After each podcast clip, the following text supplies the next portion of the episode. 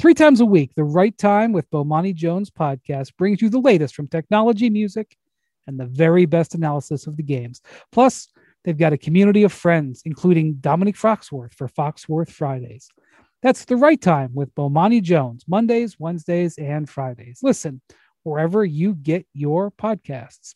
And Monday and Wednesday are also available on ESPN's YouTube channel.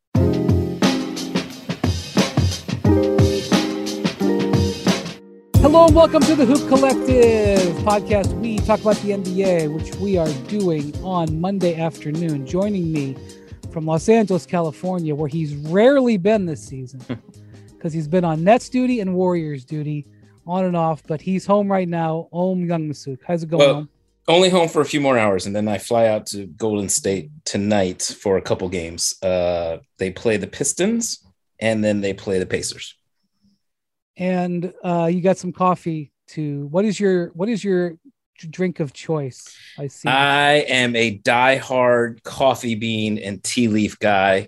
Um, I will not go to Starbucks. I'm all about coffee bean. So they, you know, they have coffee bean out here in the West Coast a little bit. They have some in, I think, Arizona. Uh, I am surprised they don't have many in San Francisco. Uh, so I was a little surprised by that. But yeah, that's my have, ice caramel have, coffee.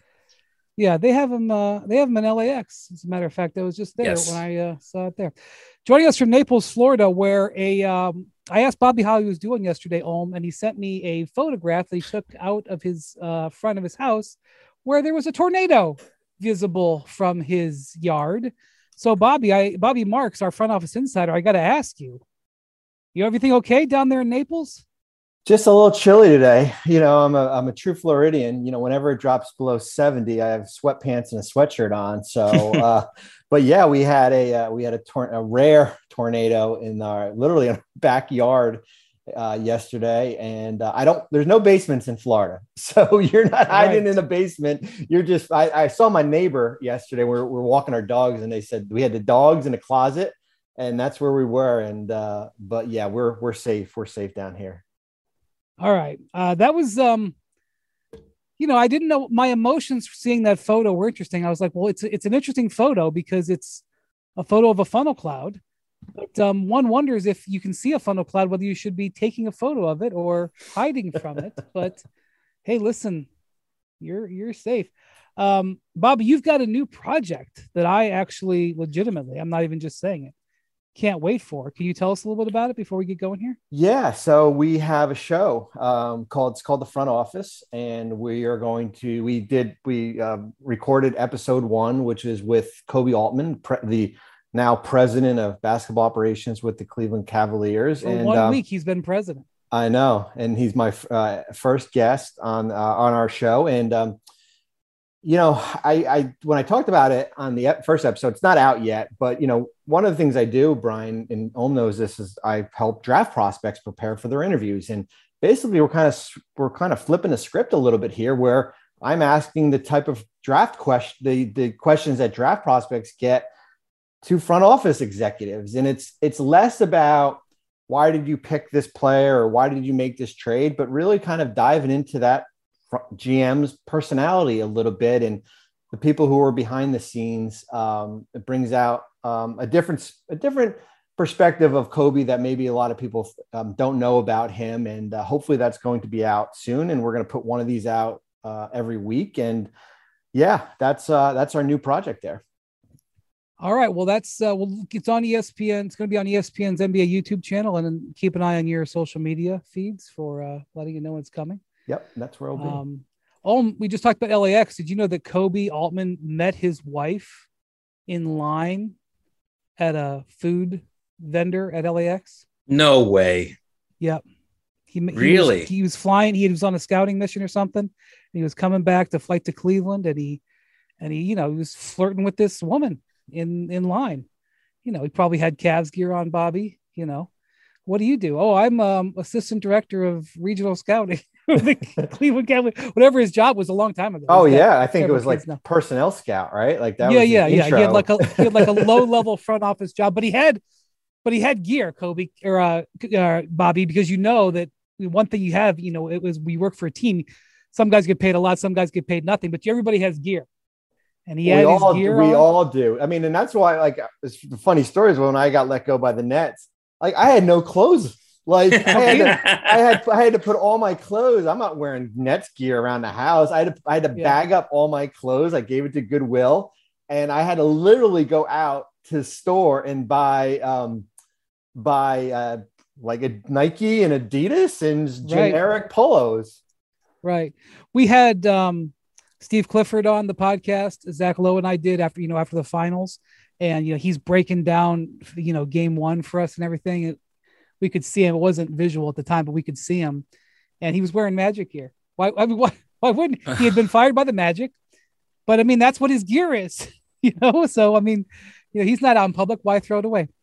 Wait, Uh, okay, so, I, so- I need to know, Windy, real quickly before we leave the, the Koby. Did Koby at least buy his future wife whatever she was ordering in line? Good question. you know, good question. Um, I don't know, and I don't even know if she was from Cleveland. Uh, she might have been. I'm assuming LA. This is remember. probably the United terminal since he was flying back and forth from Cleveland. Yes, I believe it was a United flight, um, and uh, I'm sure he remembers all of those things. But um, yes, What a great I story. believe he's he's bought her quite a few meals since then. um, he just got a contract extension. He'd probably be better be buying her something else nice here pretty soon. Um, okay, so uh, we do talk about the NBA on here. I promise. We'll we'll get to that. So we um, we had a, an eventful weekend in the NBA, not necessarily in a good way. A couple injuries, and the big one, Ohm, uh, Kevin Durant. Um, I think you have to look at the bright side with this. I have seen this type of injury happen in the NBA a, a handful of times over the last 10 years or so, where a guy falls backwards into another player. And it's a lot of times it seems like it's a teammate. It seems like a it seems like a common friendly fire injury. And uh, Durant, this is the second time it's happened Durant in, in five years, uh, four or five years, had a similar injury um, eh, when he was playing for the Warriors. Um, and at that time, I remember that's, uh, you know, he hasn't spoken about this injury yet. Um, but that time, I remember the initial diagnosis, they thought he might be done for the year. And then they got an MRI, if I'm, if I'm not mistaken, this, and they said, okay, it's, it's only partially uh, torn and you can come back. And he did come back and they won the title. So Durant suffers a uh, sprained MCL again. Uh, I am not an orthopedist, but I do know from covering uh, knee injuries over the years that if you're going to sustain an injury to your knee, you want it to be the MCL because the MCL gets more blood flow than the ACL or uh, the other ligaments. And so if you have a partially torn MCL, which it sounds like what this is, I don't know for sure, but it sounds like it, um, it heals much faster because there's more blood flow. So, Ohm, um, this is a blow to the Nets, but uh, Woj is telling us they're expecting four to six weeks, which is what you think of from like a, a, a first uh, first and a half degree um, sprain. So, um, you know, the Nets have not been playing great, but at least I guess they avoided disaster here.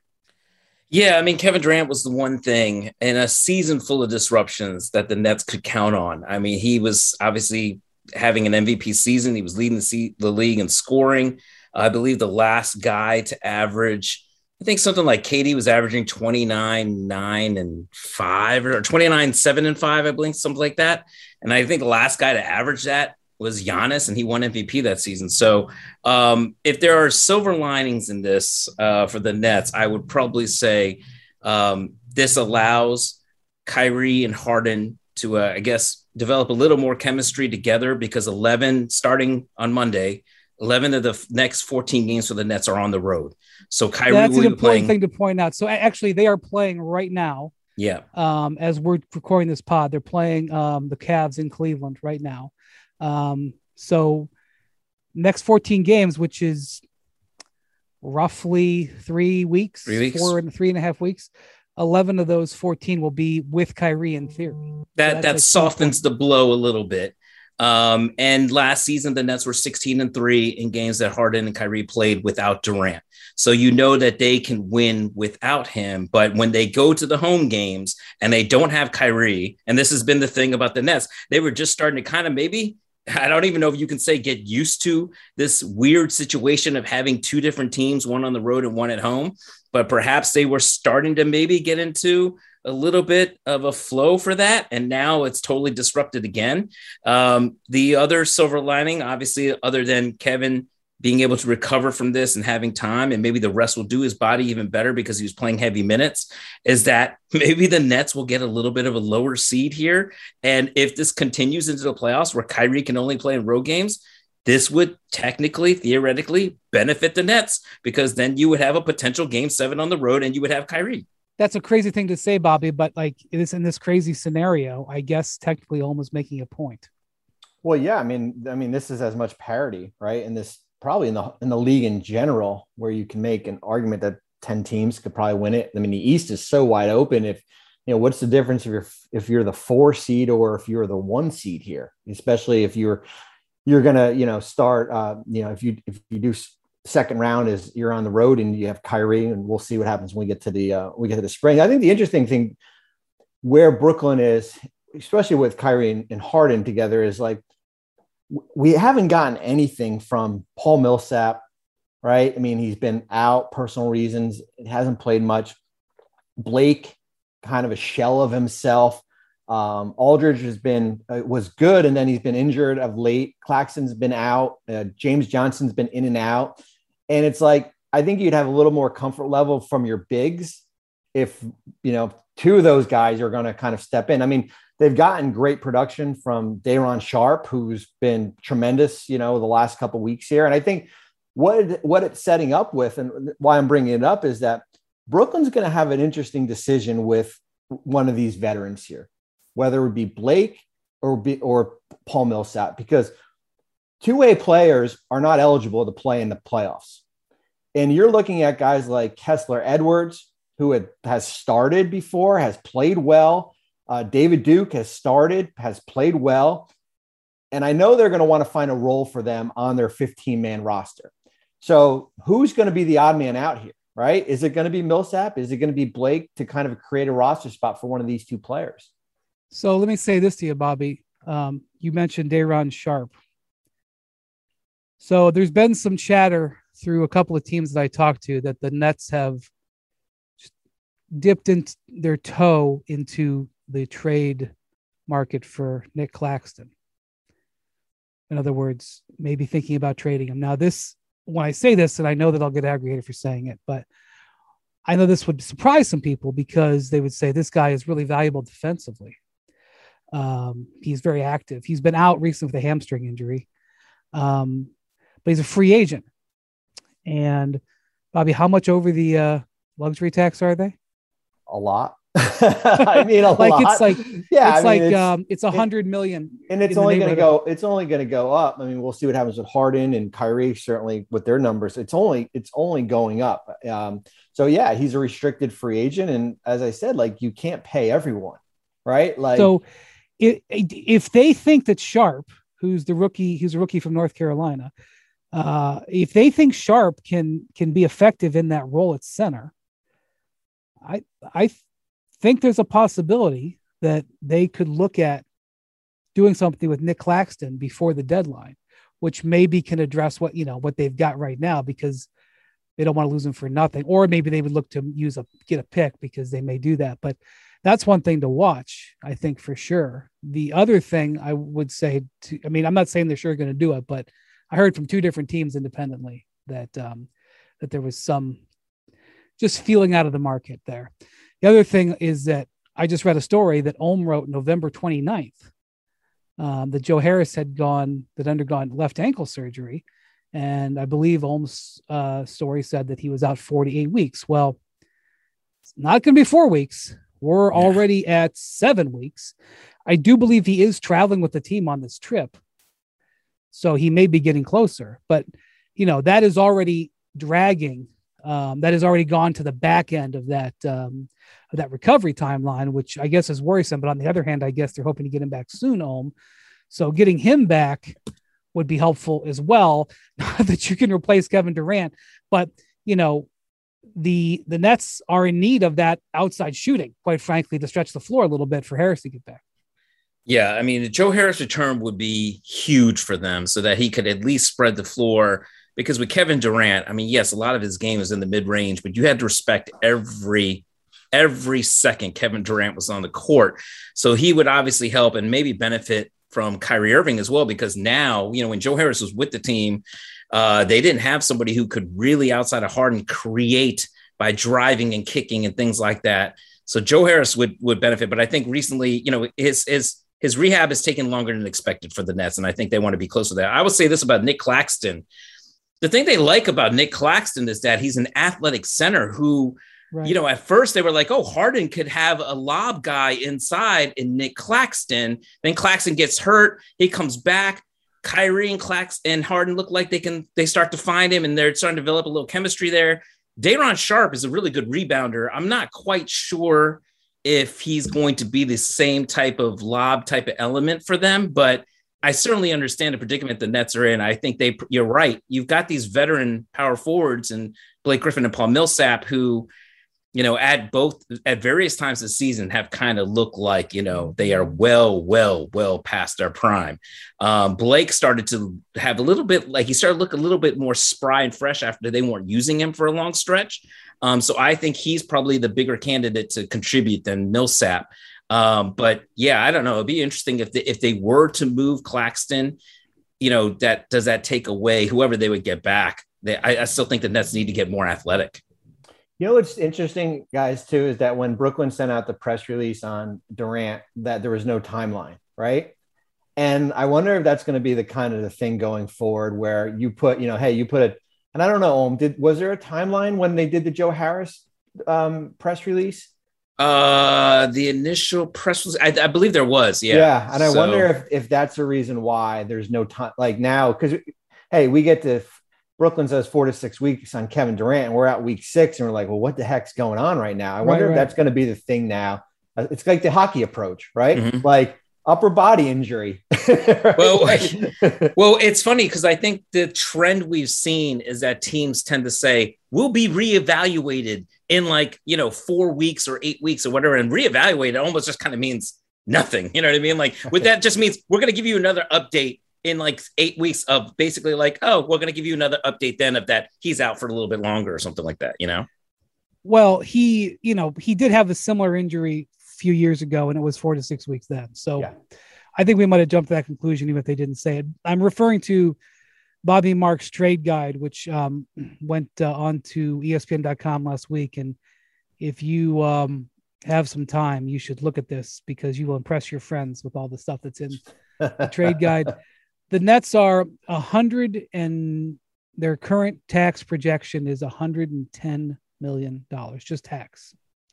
So um, as they make decisions in the coming uh, days here, keep keep in mind that it's 110 million dollars um, that they're paying well, in just yeah. in tax. Yeah, I mean, and because I, and I put an example in there, they've got these trade exceptions, right? They from the Dinwiddie uh, 11.3, I think, and like if you go out and get a player that's making six million dollars, it's going to cost you another 45, 50 million dollars in luxury tax penalty. And I've been there 2014. I still got the trophy for the largest tax bill in, in uh, which is peanuts now. I think it was 98 million back then. Like I think the Clippers are at like 94 and they're third highest. So that's right. I don't, I mean, like I know these guys have a, owners have a lot billions, but when you say on August 3rd, the NBA sends you wiring instructions and said you got to wire 100 and whatever 40 million, it still hurts a little bit there. They want it all at one you. time, huh? Oh, yeah. all at one time. This is not college. We are not paying for college here. It's all one time. What right. is that? And, what is that like, Bobby, when you go and ask the owner to cut a check for that much? well, you know, it's funny. I mean, just going back to that 2014 season, I've said it before, you know, we had an opportunity to get Jordan Hill in a trade at the deadline it was going to cost us an extra 40 million. Prokhorov signed off on it. And really, we asked, you know, Jason Kidd was our coach, and we said to Jason, if we get him, will you play him? Like, you can't get him, and then just all of a sudden he's like your 10th man. And Jason said, you know what? I don't know how he was going to fit in the rotation. And we didn't do the deal because it, it, I mean, come on. You know, it's like another toy to the toy box. It's like you spend right. $40 million on a guy who's going to play five, uh, five, uh, you know, five minutes. it just doesn't make sense. I miss Prokhorov so much. I can only imagine some of the stuff that you got to witness, but just the time, the few times I was around him, I cherished them. Uh, you know, uh, he he did have a very, he was always kind of smiling, but he was it was a, I don't know how you felt about Bobby, but it, it um, it always uh, it made me uneasy, even though he he had wasn't my boss, even though he was smiling, but I'll never forget. I was there the night that um, the day that Avery Johnson got fired, yeah.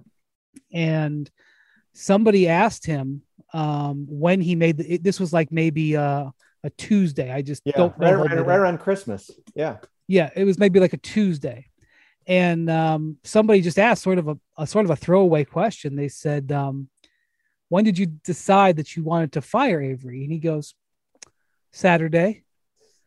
and uh, we sat we sat there for a second, and uh, they were like, uh, "Well, Saturday, um, how? Why did you wait three days?" And he goes, "Well, I was in the Canadian Rockies, and the fresh powder was up to here." And he like held his his uh, hand up like to his shoulder, which was you know six and a half feet off the ground. And he's like, you know, he basically was like, "I decided I wanted to fire him a few days ago, but the but the snow was so good, in you know." in Banff or whatever wherever he was heli skiing that he's like, yeah, I'll let him, I'll let him have the job for a few more days. And I mean, it's not really, it's funny now. I mean, I felt bad for Avery. Avery is a, uh, you know, is an acquaintance. I like him a lot, but, um, you know, that's a funny story. But at the same time, you know, when you have an oligarch, you know, who can off with your head at any time, it's still disconcerting. But, um, well, but you remember Windy, the the famous Prokhorov quote, and B Marks definitely can remember this. Carmelo, when, Carmelo? This I, one was. Well, I rewound the, it like six times and kept watching it because I kept couldn't stop laughing. Well, remember there was the one when where Jason Kidd yeah. was returning and Prokhorov yeah. was talking about it for the first time, and he said, and I won't do it in a bad Russian accent, but he said, "There's an old English proverb: Don't let the door hit you where the good Lord split you." yes, there was a few like words yeah. missing, which made it all the more terrifying. Um, but I just remember, and I will do a bad Russian accent um, when uh, the meeting with there was going to be the meeting with Carmelo Anthony where they were yeah. going to try to talk Carmelo. You guys were going to try to talk Carmelo into into saying I I, will, I will go to the Nets, not the Knicks. That's right. I'm sorry if this is is this PTSD, Bobby? So no, sorry. and it's one of the few times when you, you were like, you know, you're not really allowed to talk to players, and you know, Denver right. had given us permission to talk to Carmelo, which right. is totally rare. I'll tell you one thing with the the one thing I that they the, the two um, Prokhorov and Dmitry Razumov the one thing they did like the trade machine. They love that ESPN. We would come because at a time difference, we would come in at like eight in the morning, and Billy King would have like printouts of like proposals on the on the ESPN. On the ESPN trade machine. Oh man! so it's it's the middle of a press conference. I can't remember I think he just called this press conference just to to say this basically, and there was supposed to be this meeting that Carmelo yeah, was, was going to have. DC. It was in DC. Okay, the meeting was supposed to be in DC. Yep. Or was the press conference in DC? I can't. The, meet, the meeting was in DC. The press conference was in Newark at the Prudential okay. Center. Right, but the, but the meeting never happened because I don't remember why he got pissed off. But Prokhorov just says the meeting with Carmelo is hereby canceled. and if I'm not mistaken, I think I think Carmelo, I think that's when they found out it was canceled. Because like it was in fact hereby canceled. And, and I remember walking out of the meeting with Billy King and Prokhorov was in front of us, and I said to Billy, like, are we really out of this? You know, out of the Carmel?" He goes, No. oh my gosh. Oh man, there's some stories that I heard about Prokhorov oh, that I can't tell, and I can. Only oh, I can't say. Hey, I signed a non-disclosure. All right, good. Yes, it, it, they have uh, they have their own ways of doing non-disclosure in Mother yeah. Russia. Um. All right, so that's a it's a setback for the Nets. But you know, hopefully, he's back. I mean, one thing about Durant, he's had a handful of serious injuries in his career. He had the Jones fracture. He had the Achilles.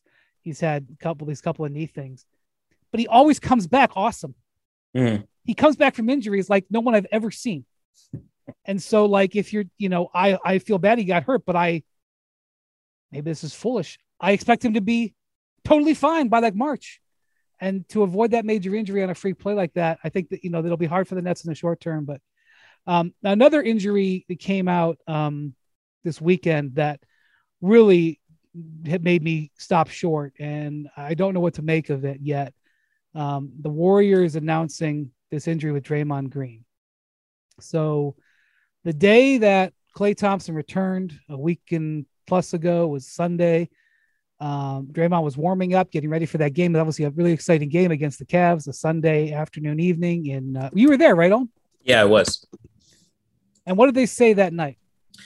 Uh, that night they had said that, and it would happen like, like maybe not even two minutes before they were going to announce the uh, starting lineup.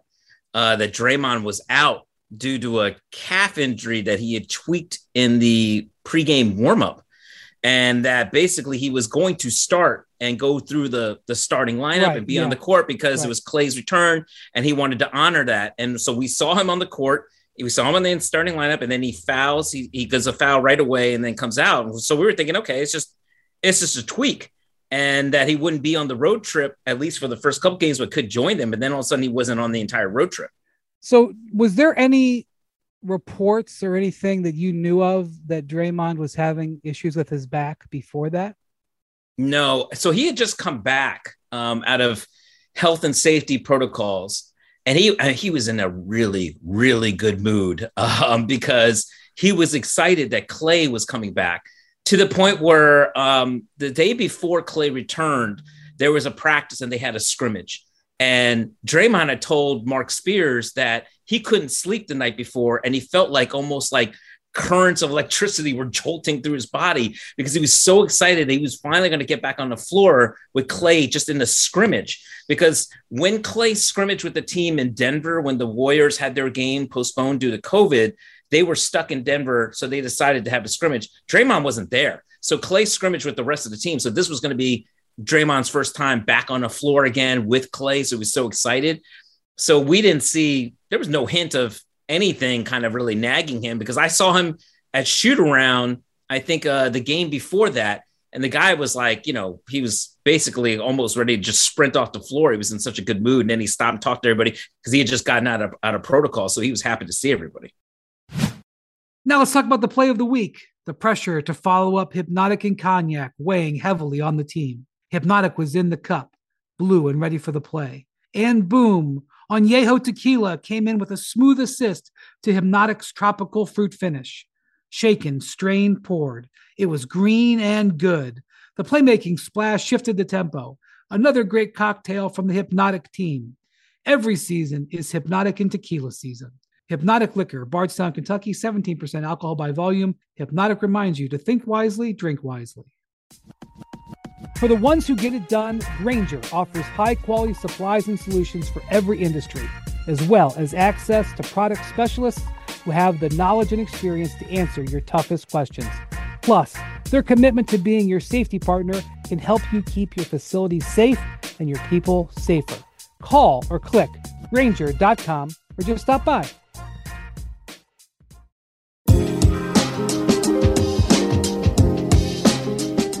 So here's the thing. The Warriors announced that he the calf injury was related to a disc issue in his back. Now, I am definitely not a neurologist, but Bobby, that doesn't sound good. And the other thing that they said was that he had an MRI on his back that night, the night he hurt his calf. So they knew to go to the back. So that makes me wonder what's going on. And Steve Kerr, um, a man whose life was derailed by a back injury, I'd like to point out, I'm sure he never talks about back injuries without having a shiver down that spine. Said, you know, this is just out of precaution. He's going to have physical therapy for a few weeks. But this concerns me, Bobby, especially because we have seen that since Draymond has been out, the Warriors have not been anywhere near the same defensively. What the Milwaukee Bucks did to the Warriors, and granted, it was just one game in January. I'm not going to overreact to it, but like the whippings that that uh, that they took that night, I mean, that was very worrisome. And this is a back issue, a disc issue. Uh, Bobby, this is a this is something I really think it's important to monitor. Yeah, I mean they're they're one in three um, as of Monday in the games he's out, and they're they're giving up close to 120 points. right? And I'm I'm looking through his his injury history right now. I mean, he's missed only one game in his career because of a back, which was in 2020. Um, you know, the calf. This is a, this is a this is a new one. You know, this is a new injury as far as they're you know for for the calf, and it's almost like I mean, although they haven't been in the the playoffs the last couple years, like I mean, there's a lot of wear and tear. There's a lot of miles there. You know, like it's and that's when you have a calf and a, the back is concerning. That i mean that's the big thing as far as where that's because that can linger for uh, for a long time here. Well again i'm not a doctor but if there's something hurting in his calf related to an injury in his back that sounds like a nerve thing. So that's worrisome. You know they have a very favorable schedule coming up here. They have a long homestand starting seven um, games.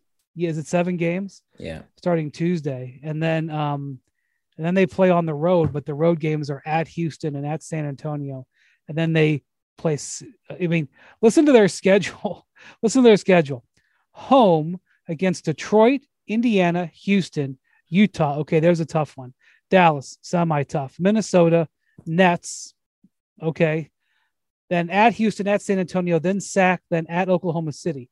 That's a stretch where I could see them feasting. Um, so I'm not like worried about where they're going to get because they are now three games behind the the Suns and the standings. Okay, whatever. I'm just more worried about Draymond. They need Draymond like as, as much firepower as they have. Draymond's their linchpin, always has been. And well, well, Windy, it's really... not it's not just the defense. I mean, they're uh, you know, until they scored what 138 against the Bulls or something like that, their offense had been struggling. There was a stretch where they were like, you know, at they lost at Dallas, they scored 82 points. Uh, they lost at New Orleans without Steph that night and without Draymond, they scored 96. But they, this is not the Warriors t- offense that we were used to seeing earlier in the season. These last maybe like you know five games or so. Uh, you know, defenses have really been locking in on Steph, and they just, uh, you know, I, Draymond obviously is the guy that frees them all up with all those screens. He does so much for that team. Klay even said it. Klay said, "I can't wait to play with him because he does so many things for me to free me up." So uh, it, it just impacts him on both sides of the floor. Yeah, so that's definitely something to uh, to keep a close eye on. Um, the other thing is that um, Miles Turner.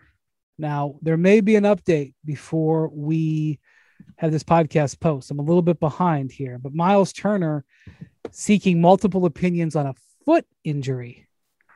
Um, he the team is in LA and he's with the team, and so he was seeing a second opinion.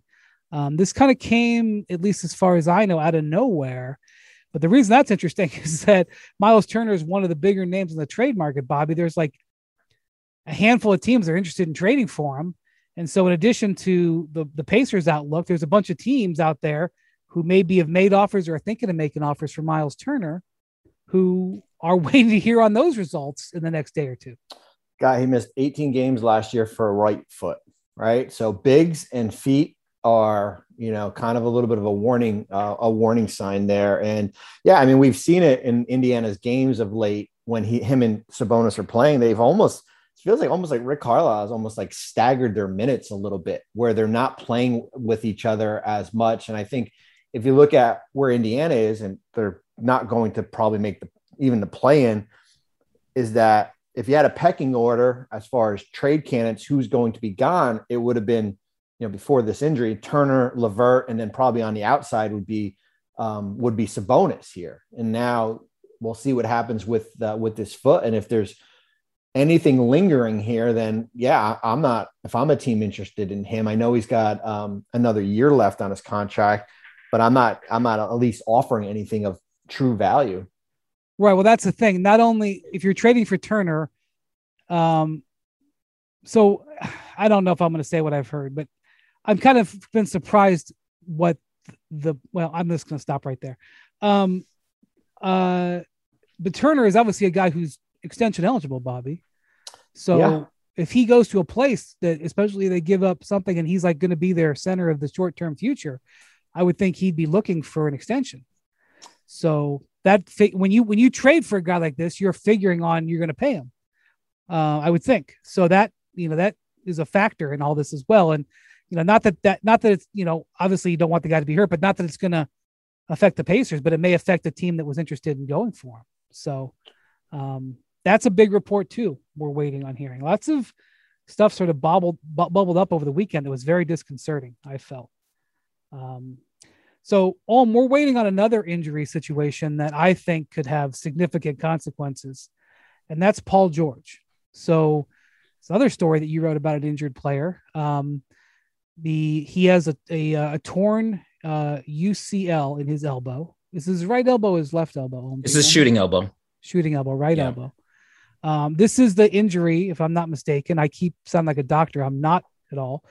This is the injury that when a baseball pitcher has it, he has Tommy John surgery, um, where they go get a lim- ligament from like your leg and bring it up. Um, uh, Paul George isn't going to be throwing any pitches anytime soon, so he doesn't isn't going to need Tommy John surgery. I don't think. Well, maybe he will. I don't know. So, um, wh- what do we know about where Paul George is? And let's after you give us the update, let's talk about what the Clippers are looking at here. So Paul George, uh, when this the injury news was was uh, revealed on Christmas uh, Christmas Day, the Clippers said they would give it a three to four week period to heal before it's reevaluated again. So this weekend, this past weekend that we just went through was three weeks. And this morning I asked Ty Lue, um, you know, is there any update on Paul George? And he said, not, not one that we're ready to give. so that's not encouraging. That sounds exciting. Yeah. Um, PG, I think what what the Clippers were looking at is they they he came he had an elbow issue early in the season. He was out for about two to three weeks and felt good, and then came back. And then they played him in a couple games. I think it got banged or whatever, but there was a game at Portland where basically he came out of it and started feeling a little pain, and so they checked it up again, and that's when they found this this injury. And so their thing is let's let it heal and see how much it heals over basically a month before we determine the next course of action, which could be potentially surgery. Um, and so the hope is that surgery it's going to season ending. Yeah, I would think so, especially at this point. Um, and especially with where the Clippers are. This obviously dramatically changed their outlook on the season. Before he got hurt, they were looking at, hey, we're going to make the playoffs, hope that Kawhi comes back. Kawhi is still rehabbing, and you know, by all indications, many people have thought he's he's ahead of schedule. But if Paul George now does not come back this season, if the Clippers fall out of the playoff race, I believe entering today they were just outside the eighth spot, hanging they about two in, uh, games. Uh, as we speak right now, they are playing later tonight in Denver. But as we speak right now, well, pretty much the whole league is playing. So you're going to yeah. have to forgive us on not being up to date. God knows what will happen in tonight's games. It'll make us everything we're saying obsolete. But that's life. Yeah. Um, uh, they are they are in ninth place, but they're three games ahead of tenth place Portland, and uh, four ahead of eleventh place Sac. So they're in play-in position right now. I mean, they're yeah. they're they're in okay position, but they play they play Indiana today. Um, and, and so like you Denver. know, look, or no, no, they're playing the Pacers at home. They play. So they play Denver on Wednesday. You, you, are right. I apologize to you um, from, the, from, the, bottom of my heart. No, it's okay. But but listen, I think with Ty Lue, what we've seen and known is that he gets the most out of whatever he has. So I fully expect the Clippers to hang around in the playoff race, so that if Paul George, if there is a chance he can come back this season, he would. And then that obviously would bolster the chances of of a possible return from Kawhi later on well, as well. Bobby, this is why I'm bringing this up. I know why. need to hang around, Bobby. because they don't have their draft pick. Yep. And this is so we don't know with Kawhi. Uh, Chris Haynes on TNT uh, last week, I believe, said that Kawhi was ahead of schedule. But I, I mean, I'm maybe that's true.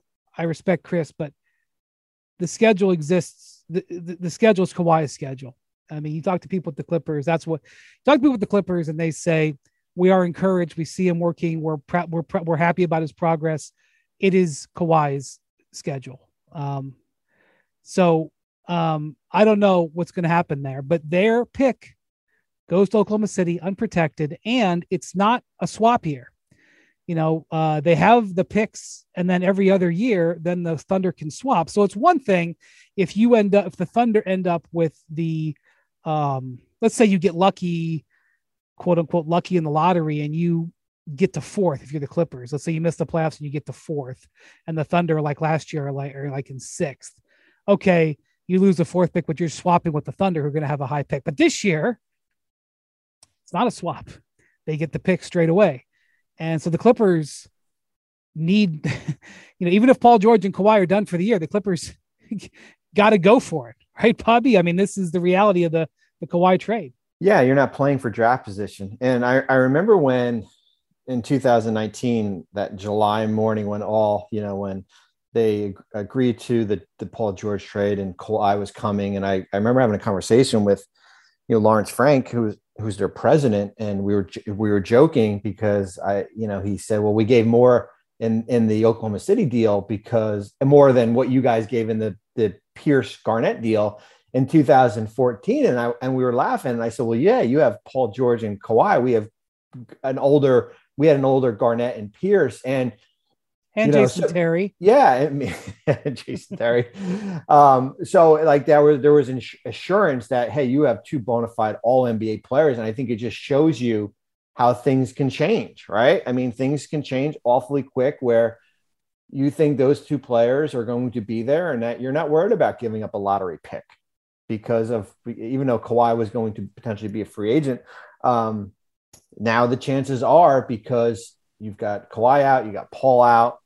I don't know when we'll see Kawhi. What are we? What is he about six months out from having that that ACL surgery? Um, yeah, that that was in the second round last year. Yeah, so I think I, I, I think they'll hang around to that like nine ten area just because like I don't trust any of those Sacramento, New Orleans, San Antonio, like that group there to make that jump into the ten, but like you lose in the lottery. I mean, you lose in the play-in, then you go into the lottery, and who the heck knows if you're sitting at nine or ten going into the um, you know, into the lottery, like can you imagine if that's the way that Oklahoma City gets the number one, the, the that number one pick they've been waiting for for um, for a long time?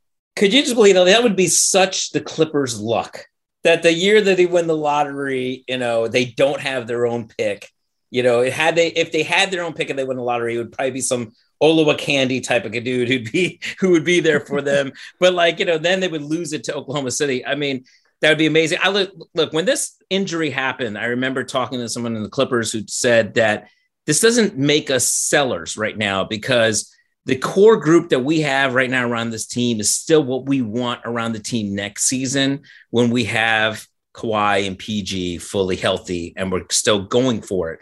So, I mean, could they end up trying to trade a Serge Ibaka at the trade deadline or maybe even a Marcus Morris if a good deal comes along? Yeah, I don't, I think they're going to listen for sure. Um, but I think that the young group, the young guys that they have, like the, the Terrence Manns of the world, they want to see develop a little bit more. And they want to, I think my, what I got was when Paul George went down was that they were not going to be, you know, we're selling everybody at the uh, trade deadline.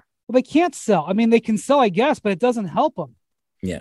Uh, I mean, although, again, let me refer to my Bobby Marks trade guide. The Clippers are $32 million over the tax and expect uh, over the line and expected to pay $94 million tax bill. Um, Bobby is suggesting that uh, no matter what, that the Clippers trade Serge Ibaka, who makes 9.3 million this year, they trade him to the to the Thunder, who are 20 million below the floor, um, uh, to just ease that tax burden. I mean, the guy's worth like 80 billion dollars, the owner, but you know, it's another 30 or 40 million is 30 or 40 million, but like the, I don't. I mean, I don't think selling is even. It doesn't even behoove you. I think, Bobby. You, any deal you're making is to help you for next year, probably. Yeah, well, then that's the thing too, because eventually, like as almost saying, like, you know, maybe there's a Marcus Morris trade. Like eventually Paul and Kawhi are going to be coming back, right? So you need to have the Luke Kennards of the world, and the, you need to have like I know that oh, it's one thing to have your young players develop, which is great, but you still need to have the Reggie Jacksons. We'll see what happens with Bledsoe. He's got a partial guarantee this offseason.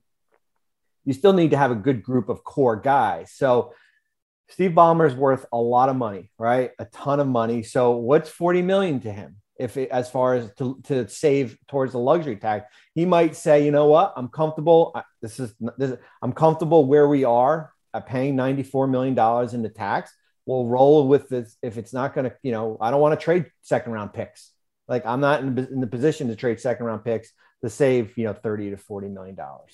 I'll never forget Ramona Shelburne. She did that great 30 for 30 podcast episode, the Sterling tapes. Um, and she was talking about in there about the meeting that Ballmer had with Donald Sterling, even though Donald's wife Shelly negotiated the sale. Uh, I love the negotiation. The negotiation, I can't remember what he offered. I think he offered like 1.7. Like this is like literally how it went. He was on the phone with her and he goes, uh, how about 1.7? She goes, no, two. And he goes, okay, two. Like he he raises offer 300 million in like a mad like a minute. Um, but then they actually had to have a meeting between Donald Sterling and Ballmer. And, Ster- and Sterling says to him, according to Ramona, I mean, Shelly Sterling sat for an interview. So I, I like Ramona's accuracy here. Um, Donald Sterling goes to Steve Ballmer. Do you really have two billion dollars in cash? Because he was writing him a check. He he just he gave him two billion, uh, personal personal. Um, I'm sure it was a wire transfer, but and Steve was like, "Yeah, I got it," and it blew Sterling's mind that somebody would have two billion because Sterling was a guy who always bought stuff. He never had cash. He always like, uh, you know, bought bought more buildings. But um, I just love that you really have two billion dollars. Yeah, I got it. Here it is, right here. Um, so I guess when you're talking about somebody like that, and by the way, he's like his net worth has like tripled since then. So uh, I guess you're talking to somebody who's dealing with that, you know, it changes your viewpoint. But still, 40 million is 40 million. But um, the Clippers are in a precarious position, and if you're if you're a, I'm sure the Thunder fans have already been watching very closely, but I can only imagine when that report came out. Um, I think it was from the Bleacher Report, Jake Fisher, who said that you know Paul George might be truly done for the year. I could only imagine the reaction that drew in the Oklahoma City front office. So, um, before we go here, uh, Bobby, as I read through your trade guide, which again, it was thousands and thousands of words long, but like absolutely 100% makes you smarter. And I'm going to be talking about it for the next three weeks. Um, and it's all available for you to read. You can sound, uh, you can sound smart. Um, several places in there, you were talking about the feasibility and possibility of a Jerami Grant trade. Um, a lot of the reason Jerami Grant's interesting is that not only because he's one of the potentially uh, most talented players available in the market, but because teams that are contenders are interested in him. Um, I think it's maybe a similar situation to last year when the Magic traded Aaron Gordon uh, to the Nuggets. That was a trade that potentially could have changed the balance of power, where a, a very good contending team gets a versatile defender. Um, so let me ask you this before we talk about what um, where he might what it might look like for his market. Should the Pistons trade Jerami Grant? I think they should. I, I think where they are, you know, um, with Sadiq Bey and that group, you know, I think he's kind of your forward of the future here. Um, Grant is out with an injury. Um, if you don't do anything now, then he basically goes into a walk year on an expiring. Um, I think he players um, that have he's got two years left. I think that has a little more value. So I I do think uh, I you know I think his probably his value I think his value was a lot higher last trade deadline. I mean, last trade deadline he was you know basically he was playing like an all star level. Has not played as has not played as well this um, this year. So yeah, I, I, I do believe just because you're in a position where there's not many sellers, right? So you've got something that a lot of teams want, and I think you can probably maximize it more now compared to uh, compared to the off season. If only starting your fitness journey was as easy as starting this podcast. The truth is, all the lift big, get big, and Beachbody ready in three weeks pressure stops most of us from even starting. And starting is what matters most. It's everything. Wherever you're beginning and wherever you want to be, Peloton encourages you to just start. With thousands of classes to get you moving and doing what you can, even if that's just a 10 minute low impact class, they have those too. And when you're ready, take it up a gear with a 30 minute live DJ ride. Start with Peloton and find instructors that will keep you motivated to stay on your fitness journey. Learn the basics and build from there. Remember, doing something is everything. Get started with a Peloton bike or bike plus rental at onepeloton.com slash bike slash rentals. Terms apply. You can now stream the most MLB games on DirecTV without a satellite dish. Yes, catch the clutch hits, strikeouts, grand salamis, web gems with nothing on your roof. So, who's ever up there, whether it's the roofers, Santa, birds, old timey chimney sweeps, moody teenagers, thrill seeking raccoons, you name it, they won't find a satellite dish. But you will find your MLB games on DirecTV. That means DirecTV is your home for baseball this season. Root, root, root with nothing on your roof. Yes, stream your team. Call 1 800 DirecTV or visit directtv.com. Sign up today. Claim based on total games carried on sports networks. Sports availability varies by zip code and requires choice package.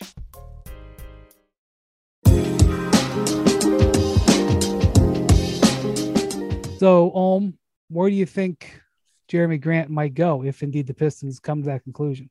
Well, I think he would help the Lakers. Um, you know, certainly. Yes. um, look, the last time Jerami Grant was on a winning team was in Denver, and he played so well in that role that when he left, and I think the Nuggets were surprised that he left because they were just like, wait a minute, you know, we had a good thing going here. We loved having you, but Jerami wanted a bigger role. He wanted to be the guy on another team. That's why he went to Detroit.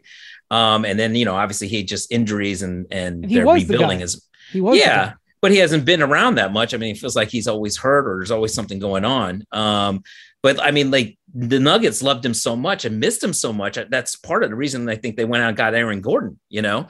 Um, and so if Jerami Grant is willing to kind of go back to a contender and be a role player again, there's so many things he can help with. I mean, what he helped the Nuggets so much was with that energy, his versatility, his defense, his offense was even pretty good at times because obviously Jokic opened up so many things for him. Um, you know, I don't think he solves everything, the issues that the Lakers have, but certainly he's a guy that the Lakers need another guy who's who's got length, who's got athleticism, who can defend, who's going to be an energy player, all the things that Magic Johnson wanted to see the other night. Bobby, who's? I don't think the Lakers are legitimately in the running. Who who is in the running? Do you think? I mean, I think I, I think Utah would love to have him, but I don't see how what you know, as you say, like you got to to buy to sell. So like Joe Ingles, you know Bogdanovic, Royce O'Neale, those are your kind of mix of guys there. They've got draft picks that are going out in multiple different deals. One to um, one to Memphis, and they've got one to Oklahoma City. So I think the, the earliest they can trade one is is in like 26. I had in the trade guide, I had Memphis down. Yeah. You know, just because that one was interesting. yeah, just because the Grizzlies, I think Memphis is a great story. I, I don't, and I, and they're a top four team.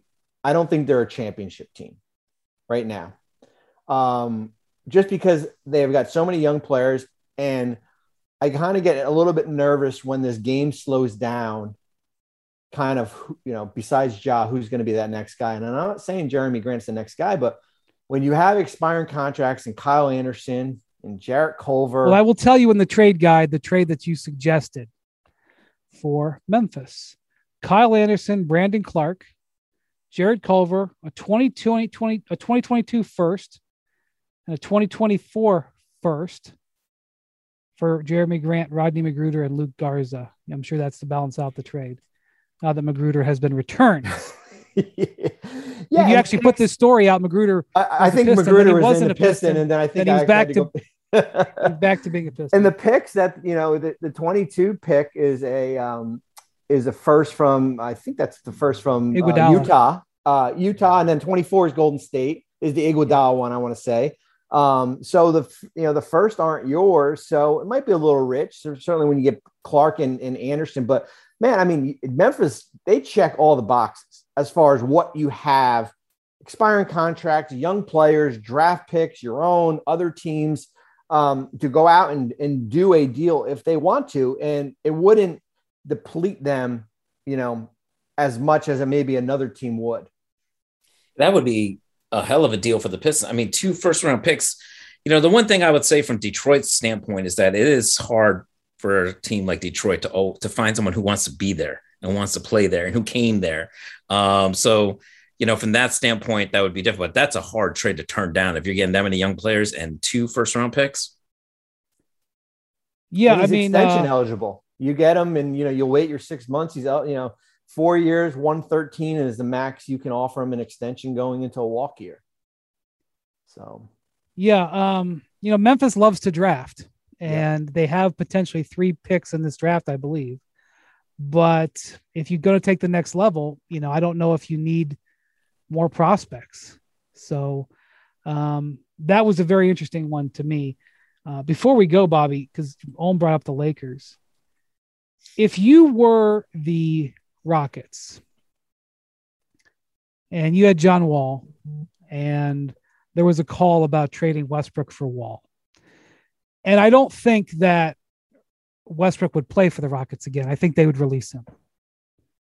Either buy him out or just waive him.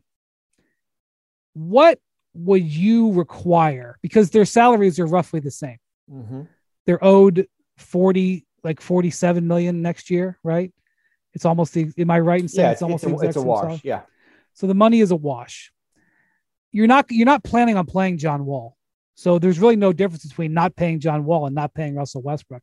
You're just not really interested in helping the Lakers, right? So what would you require if you were Rafael Stone and Rob Pelinka called you with this concept? Um, not that I necessarily think that everything will be solved with the Lakers had John Wall, but he's a more of a he's he's the more type of point guard the Lakers need right now as opposed to Russ. I think. I think it might be a slight change that would help them. What would you ask for?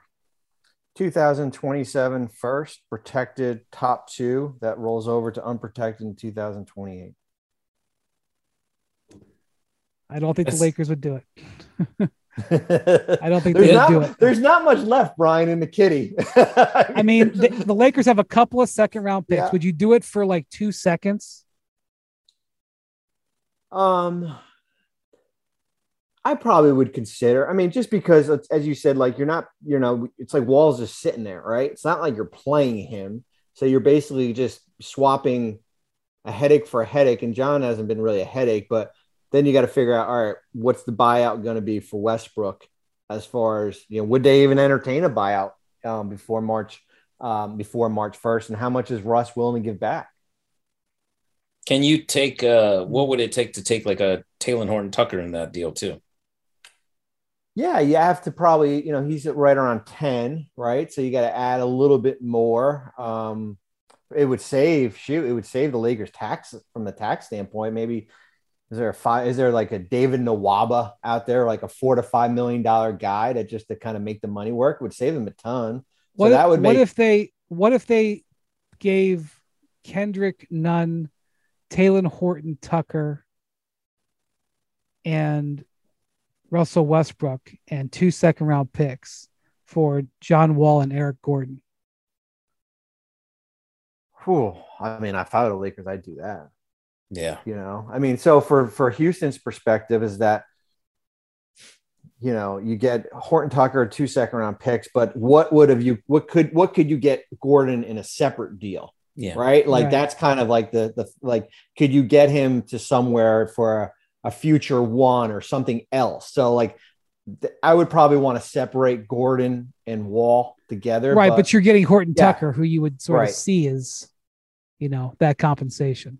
Yeah. Tucker and Nunn. Nunn's got a player option for next year. So um I just like I don't see like um you know, I don't see what other what it was kind of like like you know, Wall and Westbrook there was really no trade except for the one for each other. Right. There's and not now, many bad, there's not many bad $40 million contracts left out there. And, and the situation has only worsened. So now they could get traded for each other again.